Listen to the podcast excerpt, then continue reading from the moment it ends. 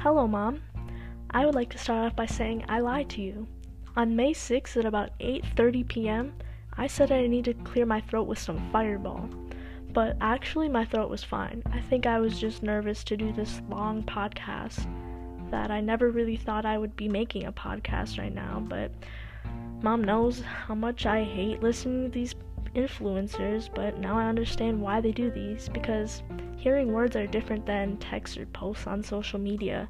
They're more impacting on our mind other than our eyes. So, I thought this year I can take a different path and express the importance my mom has on my brother's lives and I. First off, I would love to say Happy Mother's Day, Mom. I don't know how many times I've said that to you every year on this exact day but I feel like I never truly expressed the love you gave to my brothers and I. I still remember in the Savage house, on April Fool's, you pranked me and my brothers with the, oh, guess what? You're gonna have a baby sister. I, of course, fell for that. But I do remember how mad I was after you said those two words, April Fool's. Lucky to say, though, I'm glad I grew up with the best two older brothers. You raised them so well, and even me too, I think. But never the doubt, you were always there for us, and you never hesitated to put others first.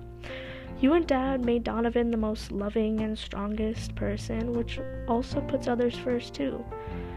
You made Landon the most craziest and strongest brother, and of course, he puts others first. But saving the best for last, you made me who I am today. I always stick up for myself, and I can tell I got that from you. But I'm not gonna lie, even though I hated working on those stupid houses, I loved our family bond. That most even after the fights you and Landon had all the time, to me, fights equal family. I truly cannot thank you enough for all the love and support you gave us. You're the glue, Mom. I hope you have a wonderful day. I love you. Peace.